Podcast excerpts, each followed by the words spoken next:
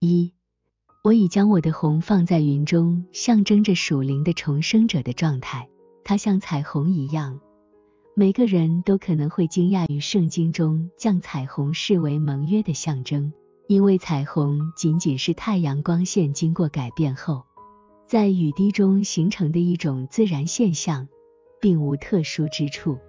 它与教会中其他早些时候出现的盟约标志不同，但是云中彩虹代表着重生，并象征着属灵的重生者的状态。这一点并不是人人都能知道的，只有被赋予洞察力并由此理解事物真相的人才能知道。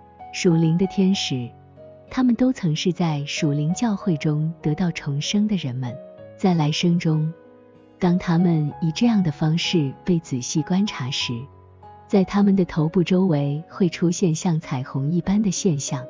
然而，这出现的彩虹完全依据他们的状态。因此，他们也被认出，表明他们在天堂和灵界中是什么样的。彩虹的出现，是因为他们的自然状态与灵性状态相对应，呈现出这样的形态。这是由主而来的灵性之光在他们的自然属性中的一种调整。这些天使被称为由水和灵重生的，而属天的天使则被称为由火重生的。因为自然与灵性相对应，所以当一个属灵的重生人在来生中被这样停留以观察时，会显现出类似云中彩虹的东西。这个红是他灵性在自然中的表现。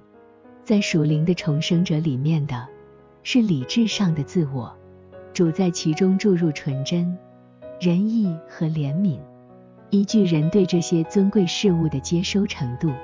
当他停下来被观看时，他的彩虹就显现出来。人在意志上的自我是被移除、被制服，并被化为顺从，这红就越美丽。A.C. 幺零四二。